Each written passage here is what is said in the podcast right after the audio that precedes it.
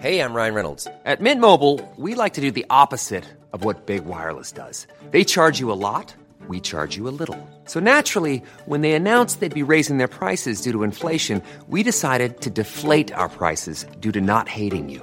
That's right. We're cutting the price of Mint Unlimited from $30 a month to just $15 a month. Give it a try at mintmobile.com slash switch. $45 upfront for three months plus taxes and fees. Promo rate for new customers for limited time. Unlimited more than 40 gigabytes per month. Slows. Full terms at mintmobile.com.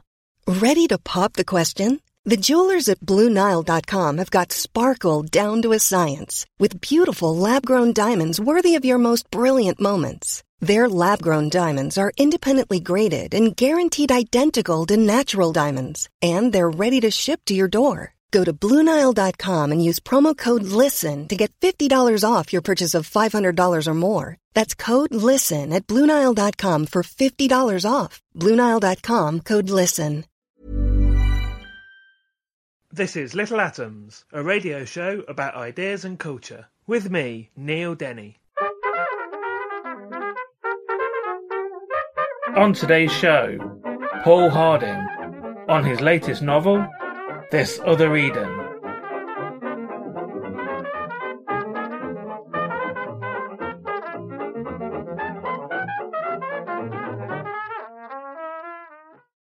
Harding is the author of the Pulitzer Prize winning Tinkers and Enon. He teaches at the MFA in Creative Writing and Literature at Stony Brook University. And today we're going to be talking about Paul's latest novel, which is This Other Eden. Paul, welcome to Little Atoms. Oh, thank you, Neil. It's a, a great pleasure to be here. First of all, how would you describe the novel?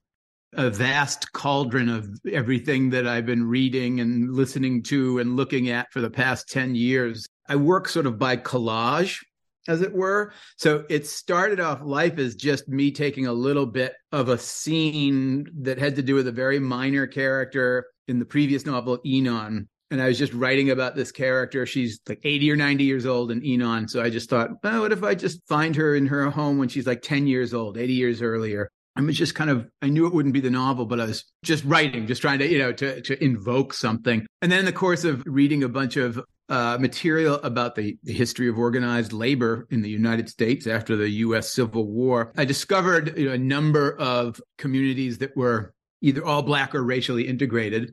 And one of the places that I found very early on was a, a, place called Malaga Island, which is off the coast of the state of Maine, that had been the site of a, um, a racially integrated settlement community for like 125 years beginning in like the 1790s. And then in 1912, the state of Maine evicted everybody from the island. So I ended up sort of discovering that one of the characters in this other kind of Enon esque scene that I've been just sort of puttering around with, I just recognized one day that, oh, you know, that person out there painting the meadow and painting the haystacks with his oil paints. I think he's probably from Malaga Island. He's one of the people that either about to be evicted or had already been evicted. So then the rest of the story was just kind of taking this particular island and thinking about it as um, as related to it's a quintessential Maine story, it's a quintessential New England story, quintessential U.S. story, but it's also a quintessential human story that of sort of being displaced, displacement, and it sort of went from there.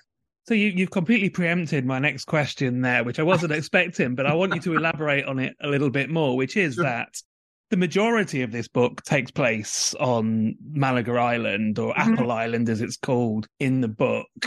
But there is a section that takes place. One of the characters, Ethan Honey, um, travels to Enon, Massachusetts in the novel, which of course was the um, or Enon was the um, the the title of your previous novel. So yeah, tell us more about how all of your work relates, I guess. How does this novel hark back to your previous two novels? It sort of happens by, I don't know, willful accident or something, something like that. It's not quite as, it didn't start off quite as um deliberate to say Faulkner's Yoknapatawpha, but I Faulkner is rarely far from my mind. When I discovered the story of Malaga Island, a couple of the historical facts, um, I didn't do much research. Once I realized I wanted to write about an island that was like uh, an island and, and, and the characters who had similar circumstances. I, I, stopped doing research because the nonfiction history of Malaga Island wasn't really mine to tell.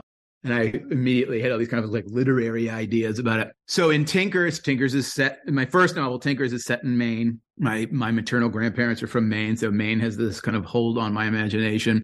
And one of the um, families that was evicted from Malaga Island was sent off to a charmingly named place called the Maine School for the Feeble Minded, which had served as the kind of model for um, a sort of asylum that one of the characters and Tinkers was was in danger of being committed to. So I started finding all these different points of contact. And I had already been writing this sort of bucolic, weird little stray passage set in Enon, which was where all of the novels are partially set. And so they just they have this kind of nice overlap. So that's the section in this other Eden that is set in Enon is uh, some of the earliest writing that I that I was doing um, when I was just again trying to kind of like invoke invoke the novel. And you've just said the uh, the non-fiction story of Malaga Island is not yours to tell, but I am going to get you to tell a little bit of it before we oh, actually oh, sure, go yeah. into the, uh, the mm-hmm. fictionalized version of it. So, if we were to go to Malaga Island like now, what's it like? I think so. That again, once I realized I was going to write a kind of fictionalized version of my, own, you know, my own fictionalized version of a story similar to that of Malaga, I I stopped doing research. So, I, for instance, I have never been to Malaga Island itself, but what I know about it is that it is, or what I think I know about it is that it is now a state park. And I think you still have to take your own boat to get there. It's only two or three hundred yards off the main off the coast but I think that they have they may occasionally have guided tours there. I don't think there really any of the original uh, structures still still there. It's kind of just a modest small island that's just off the coast of Maine. So the hotel mentioned in the book never gets built because I have been to coastal Maine and it is very nice, but also very like very posh. Oh yeah, absolutely. Yep. Um, and the yeah, well, there's parts of coastal Maine and then there's parts of coastal Maine, but yeah, I think that you know, my memory of the factual story is that in some form or degree, um, there was, the, you know, one of the pretexts for evicting all the people from this island was the idea that they were going to grow the tourism industry and come, you know, put up some kind of a hotel or something like that. Nothing ever came of it. And I, the kind of tone that I remember, or I think I remember from that being mentioned was that it, it was just the thinnest of pretexts just to sort of lever the people off the island. So the real the real settlers then generally speaking, who would they have been and why were they there? Well, original. So the the original, um, and I I've since learned that even some of this is wrong, that, that factually wrong. But the original people to end up on on Malaga Island were uh, a formerly enslaved black guy named Benjamin Darling, is the name in um, in historical fact and his wife Patience, I think his wife's name is, and she was she was from Galway, Ireland, and he was uh, black. Uh, and again, they don't know whether he was if he had been freed from enslavement or if he escaped it. That was always some some question about that. And as far as I know, they the two of them uh, started the settlement. And, and this is where this is one of these things where when you work on something that you know overlaps a little bit with fact, but you're not you're really spending all your time and energy trying to get the imagined version of that, you know, the, of, of the, your own story, your own version of it up to kind of critical mass. I end up forgetting what's factual and what's imagined. It's all true. It's a, you know, but I think that the two of them were there by themselves, and maybe I'm not quite sure how other people came to be on the island. I don't, I don't know if it was just them and their children, or I don't, I don't quite know how the sort of community uh, came together factually. And so you have characters called Patience and Benjamin, but Patience and Benjamin Honey, and they are the founders of the island. And you describe a passage, there's an amazing passage in the book where they're beset by a hurricane when they're first first settled the island. I probably went so far as to see if there were any hurricanes, you know, in, in history. I think there may have been one. I think I think I said it in 1815. And I just it was just that that hurricane was a combination of at, its most sort of gut level um, uh, motive for writing it was I my books tend to be sort of um, kind of interior transcendentalist birch bark metaphysics kind of very lyric and pastoral. And so I just just I just had this intuition this time that I want to write like a big Sturm und Drang, like operatic opening set piece for the I you know I wanted to really just see if I could pull off one of these tour de force kind of openings. But it also um it also resonated I didn't want to just I didn't want it to just be ornamental. It also resonated deeply because from the very beginning some of the first again kind of literary or yeah literary or kind of metaphorical um, I kind of had a repertoire or a bouquet of metaphor, you know, metaphors and analogies for the island being like um, in some ways Noah's Ark, and like in some ways the Pequod, which is the ship in Herman Melville's novel Moby Dick, um, and in some ways like the Tempest, the island in the Tempest, um, Shakespeare's play.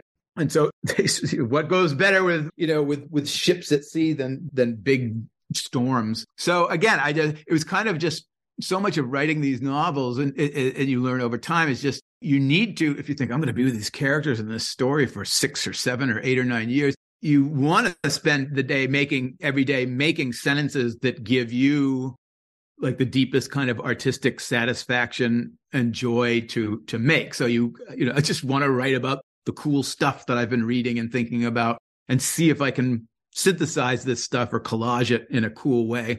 And then I want to talk about the well, I was going to say the next generation, but there's there's generations in between, I guess. But the elder generations on the island, as is now in the the contemporary setting of the story, which is the um the the early twentieth century, are Esther and Eha Honey, her um son stroke brother. Um, yep. Tell us something about these people. Well, I think of Esther as um, the matriarch. Um, I think in some way of the island, and in some ways, she's probably the book's main main character. The way that the narrative brings the reader through the story, it's almost as if the protagonist or the main character sort of change in different parts of the novel. But Esther, I think, sort of presides. She's sort of the the presiding spirit. She's well versed in the Bible, particularly the Old Testament. She's well versed in Shakespeare, both of which her father taught her. I kind of thought of her in almost like I, I teach the Old Testament and I teach Shakespeare, uh, kind of A B between them every semester. And when I was writing about her, I was just thinking about prophets and prophecy as one does when was thinking about the Old Testament and giving her the insight that I, an insight that I have from teaching the Old Testament for many, many times which is the idea that prophecy is not so much this divine or supernatural power to tell the future. It is the ability to, it's a kind of combination of abilities of sort of seeing the world for how it really is and speaking truth to power. And the idea that if you know where it's at, it's no mystery where it's going to end up. And so kind of one of the kind of like levers in the story has to do with this uh, sort of well intended but racist, also uh, white missionary who comes to the island out of you know the best of intentions to educate the children on the island and all this sort of stuff, eh, which he succeeds and actually exceeds, I think, what he would have wanted. But um, when Esther sees him for the first time, she, you know, uh, basically like a premonition, she just the first time she sees him, she sort of knows that catastrophe is not, you know, is is close on his heels. He's bringing catastrophe to the island. When you're ready to pop the question, the last thing you want to do is second guess the ring. At Bluenile.com, you can design a one of a kind ring with the ease and convenience of shopping online. Choose your diamond and setting. When you find the one, you'll get it delivered right to your door. Go to Bluenile.com and use promo code LISTEN to get $50 off your purchase of $500 or more. That's code LISTEN at Bluenile.com for $50 off your purchase. Bluenile.com code LISTEN. Millions of people have lost weight with personalized plans from Noom, like Evan, who can't stand salads and still lost 50 pounds. Salads, generally, for most people, are the easy button, right? For me, that wasn't an option. I never really was a salad guy. That's just not who I am. But Noom worked for me. Get your personalized plan today at Noom.com. Real Noom user compensated to provide their story. In four weeks, the typical Noom user can expect to lose one to two pounds per week. Individual results may vary. Hey there, it's Michele Norris. I'm host of a podcast called Your Mama's Kitchen. When I travel, I'm usually looking for a way to find a taste of home when I'm not at home. And one of the things I love to do when I am at home is entertain. And Airbnb allows me to do that. When I was in California recently, I rented a house that had a great kitchen. And when we were sitting around the table, we we're all thinking, we're in someone else's house. Someone could be in all of our homes as well. If you have a home, but you're not always at home, you have an Airbnb. Your home might be worth more than you think. Find out how much at airbnb.com/slash host.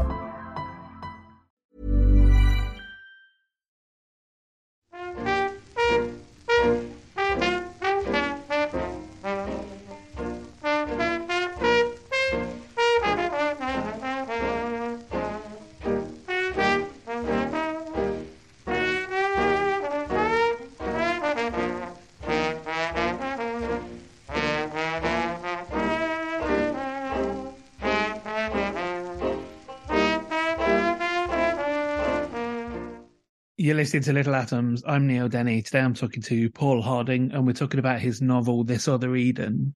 And Paul, you were just talking about Matthew Diamond, who is the um the the white missionary who comes to the island with good intentions, or as he thinks are good intentions, to civilize the islanders, but cannot hide or you know cannot stomach them as well. Like he, he cannot hide the fact that he's also viscerally disgusted by these people. And I want to talk about how I guess for you know for his character is there to represent. I mean that whole wider society that eventually does encroach on them, and we'll talk about you know what happens to the people and and the sort of forces that enact that. But like the two sides of Matthew seem to basically represent that wider wider society's views of these people. Yeah, I think that's I think that's fair to say. I think that it's um what's interesting to to me about him is yeah, I think there's that idea that he still the thing to which he is entitled without thinking very much is he's entitled to thinking that he can come and save these people in a certain way eh, which is kind of ultimately patronizing and dehumanizing. But the thing the the thing that i you know as a writer i was looking for ways to make characters complicated and irreducible not just complicated for the sake of complication. So one of the things that fascinated me about about him is what fascinates me about a lot of say shakespeare's characters is that he knows he's racist and he knows that it's wrong to be racist and he knows it's shameful. And it is i think he calls it himself an affliction. And that is always fascinating to me as a novelist and as a private citizen as well. But the idea that we often know better than we actually feel or act and so i thought that was a very great kind of central kind of polarity or tension to set up in his character and his his that racism I, that that was it wasn't late coming but it was sort of i found the way into that you know the way to sort of get that onto the page you know, well, you know, more than halfway through writing the novel when um, I'm kind of a theology nerd or junkie along with teaching the Old Testament. And I've read, you know, spent many years reading many thousands of pages of the Swiss theologian Karl Barth. And um, he's a remarkable writer, remarkable thinker, and it's it's metaphysics, it's cosmology. And so I'm, you know, I'm I'm hooked when I hear that stuff. But after years of reading him and admiring him, and he was also one of the founders of what was called the Confessing Church, which was a church in um, in uh, Germany and Switzerland and Austria that, that um, uh, openly, it was one of the only institutions to openly defy Hitler um, throughout the World War II. So the Confessing Church helped Jews get, you know, get out of the, get out of the country or advocated for them. Anyway, in any way, um, years later, I'm reading through a, you know, kind of a obscure book of his correspondence, and he just sort of offhandedly says to uh, whoever it is he's writing the letter to uh, um, something about like, I'm glad that my son is not is not beset by the, sa- the same affliction that I have, which is the the visceral repulsion I feel when I'm in the presence of a living Jew. And so that knocked me, you know, right on my butt. And so it was just astonishing, right? And just that, you know, what was particularly disgusting about it was uh, the presence of a living Jew. You know, it was just so dreadful. And so there I was with this. I, I had admired him for many years. And when the Nazis rolled through the world, he was one of the few people who actually did something and neither you know and the that self-confessed kind of um prejudice he felt against jewish people all those things were true and nothing could they didn't cancel each other out. They were all true at the same time. And so you know, as i was wrestling with mike Karl why did you you know this is dreadful. I, as, a, as a writer as a novelist i was like that's gold and i gave matthew diamond a version of that confession which he confesses in a letter to um, somebody he's corresponding with. And the person he's corresponding with um, ethan honey he sends to go and stay with this other man in Enon, Massachusetts, mainly because this is a um the the island is a a mixed community. There, you know, there's various different generations. They're been inbred and like they're all different shades basically, and so. Mm-hmm.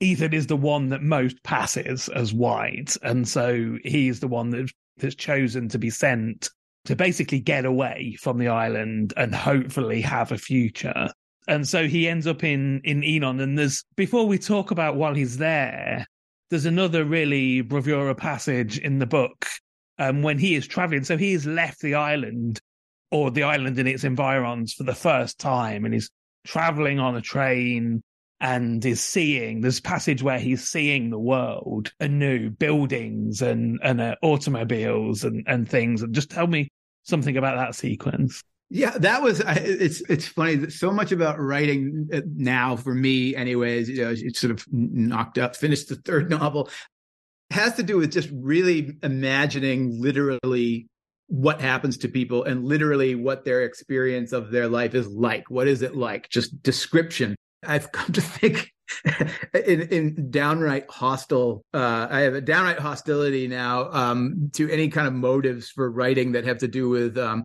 explanatory impulses you know i think that if you're writing about the deepest things you are beyond the realm of what can be explained so description is what i so that that passage and I, am pleased that you like that passage because that was a fun little passage to write and it, and when i was done with it it felt like it was it was telling in some sort of strange way but really when i was writing it it was just just thinking if if he had if, if he's, he's a 15 year old kid he's basically never been off this remote little island and he got on a train kind of in sequence as he went from probably Portland, Maine, uh, down to the North Shore of Boston. What would it? What would he have seen? And every basically everything I thought of would have been some kind of just kind of like astonishment to him. So I sort of just tried to make a very kind of economical. I thought of it as just being sort of a transitionary, you know, tra- um, transitionary passage. But then, you know, yeah, it sort of has this kind of interesting it's almost like it goes from almost primeval sense he has of just being on this island that is very materially um, modest, let's say, and technologically pretty much you know you know non-technological and just watching all these essentially kind of like these cities go up before his eyes and automobiles and all this stuff that to him would be you know kind of very um sort of exciting and frightening and you know his great mixed emotions about those things and he's developed a talent for art, and this has been spotted by Matthew, and he's been sent to, to Massachusetts to basically paint and hopefully to go on to art school. And I want to talk about the way that you then subsequently use his paintings throughout the rest of the book. And I hope we can do this without, we don't want to obviously give away what happens or anything, but I, I just love the way that you then, the paintings are described later on in the book. Mm-hmm, yeah. Uh, that was another one of those things that sort of it was I'm a sucker for still life paintings and for landscape paintings. And in the course of looking at paintings and reading about artists, um, I came across uh, a 19th century American artist named Charles Ethan Porter, who um, was black himself. And um, while I was writing this little scene out in the meadow of Enon and didn't know anything even about Malaga yet, I came across one of his paintings that was a very beautiful, large painting of a meadow that had just been hayed with all the haystacks and everything. And so it was early enough in the process of composition where, without having any idea who he was or what he was, you know, what his background was, I just flunked a guy out in the middle of the meadow painting it. You know, and even the, these characters from Enon were sort of like, oh, who's that guy out there painting? And I, I, just kept him there. I just said, we'll see what happens with him.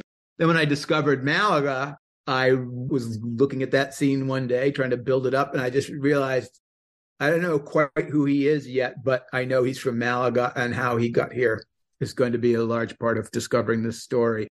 So then I, um, then again, it's one of those you make a, a virtue out of it. You, part of the engagement and the fun and the you know satisfaction of writing novels is you know what possibly more you know potentially more hackneyed and cliched thing could an artist do about that has to do with skin tone and color and all that stuff then make a painter and just sort of become heavy handed with with thinking about art and light and color and all this sorts of stuff so that was just a you know that was just a pleasure trying to just get him to be a real painter and not to make it freighted with all sorts of you know figurative overtones but just try to make him an actual painter. So i went and found this 19th century manual on painting and all that. Um, and so there's the direct depiction of him making these paintings is, is contemporary with their painting um, that is that the kind of the middle section of the book. But then in a later section of the book the paintings are uh, the the subject of, I guess we could call it catalog copy. Um, they find themselves in a kind of um, a sort of exhibition, and that just gave me another way of. I'm always just looking for as many different ways to show and to write about and to think about, and different idioms for showing and uh, writing and thinking about and showing the reader the same thing in a book. So I wanted to be able to see his paintings from all sorts of different spatial and temporal kind of um, uh, vantages and points of view. I realize we haven't really talked about the antagonists of this novel. And um, towards the beginning of the book, we've taken far out of it and we see an excerpt of a a eugenics conference in mm-hmm. London that's basically presided over by uh, one of the sons of Charles Darwin and this obviously sort of like foreshadows what's going to happen with the islanders. Um so tell us something about this conference. Yeah well that that was another thing that i just discovered. One of the early things i discovered was that almost to the week it was probably the at least definitely the month july of 1912 basically while the islanders on Malaga were being uh, evicted the first international congress for eugenics was taking place in london. And that was one of those things where it's got it's got maine it has the same state hospital that was in tinkers and this thing is going on. As a writer you're always sort of looking for a sign. So i thought that's it.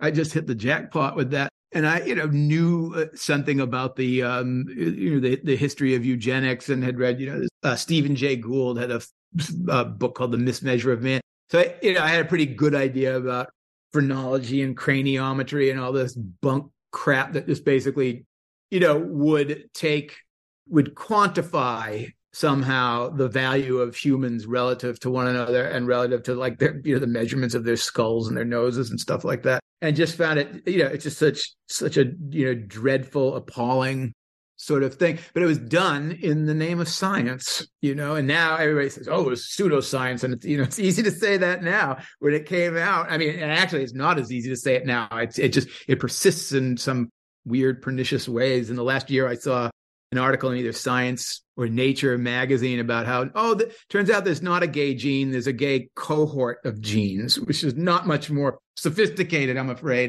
So I, I'm fascinated too with that idea of authority and do you know people getting up to the same old misadventure and bigotry with the in this case the imprimatur of science or behind the imprimatur of science.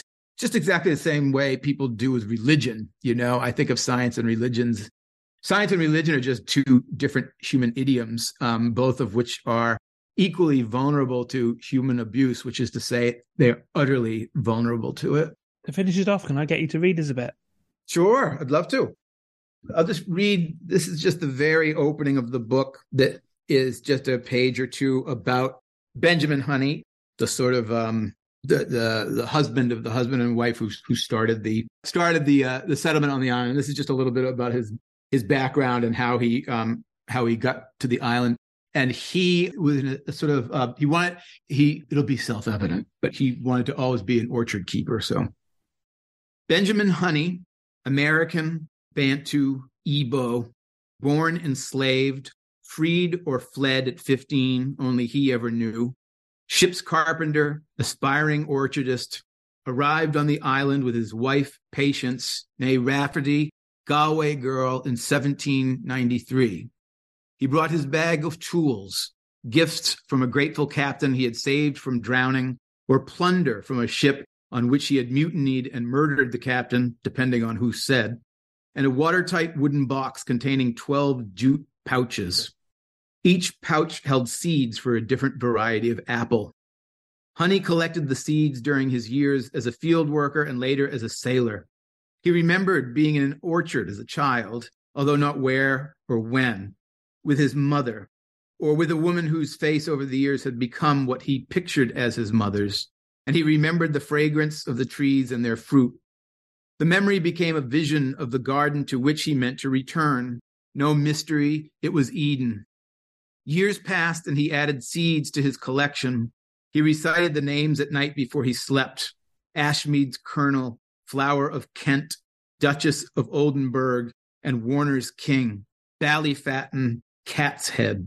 After Benjamin and Patience Honey arrived on the island, hardly 300 feet across the channel from the mainland, just under 42 acres, 1,200 feet across, east to west, and 1,500 feet long, north to south, uninhabited then, the only human trace, an abandoned Penobscot shell berm.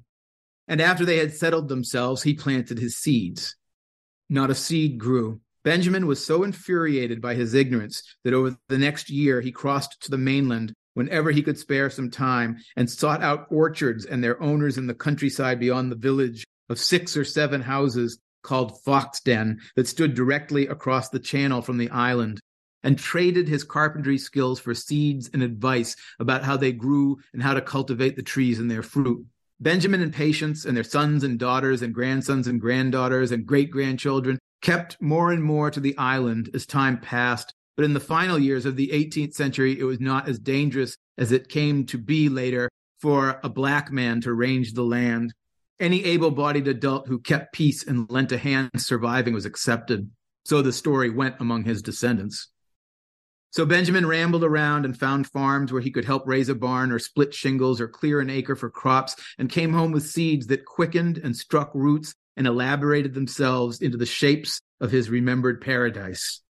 Roxbury russets, Rhode Island greenings, woodpeckers, and Newtown pippins. Benjamin Honey kept an orchard of 32 apple trees that began to bear fruit in the late summer of 1814, a decade after he planted them. Pippins were perfect for pies, woodpeckers for cider. Children bit sour greenings on dares and laughed at one another when their eyes watered and mouths puckered.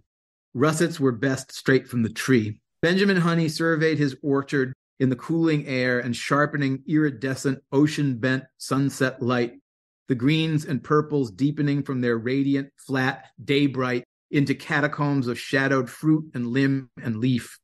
It felt as if his mother were somewhere among the rows. She might step from behind a tree in a white Sunday dress that took up the shifting light and colors and smile at him. He inhaled the perfume, salted as everything on the island, and took a bite of the apple he held. So I've been talking to Paul Harding. We've been talking about his book, This Other Eden, which is out now in the UK from Hutchinson Heinemann. Paul, thank you so much for taking the time to tell me about it. Oh, it was a great pleasure, Neil. Thank you for inviting me. This episode of Little Atoms was produced, presented, and edited by me, Neil Denny. Little Atoms is hosted by ACAST and published by 89UP. The show is broadcast on Mondays and Saturdays on Resonance 104.4 FM. Thanks for listening.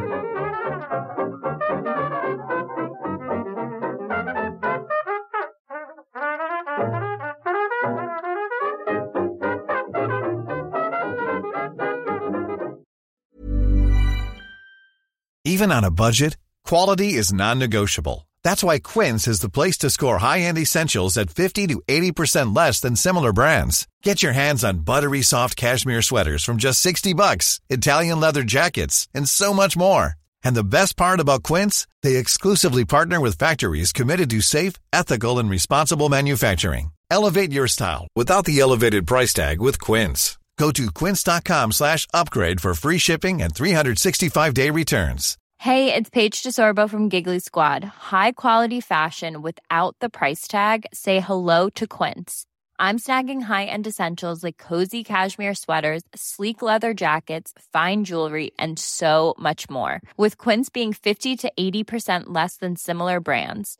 And they partner with factories that prioritize safe, ethical, and responsible manufacturing. I love that. Luxury quality within reach. Go to quince.com slash style to get free shipping and 365 day returns on your next order. Quince.com slash style.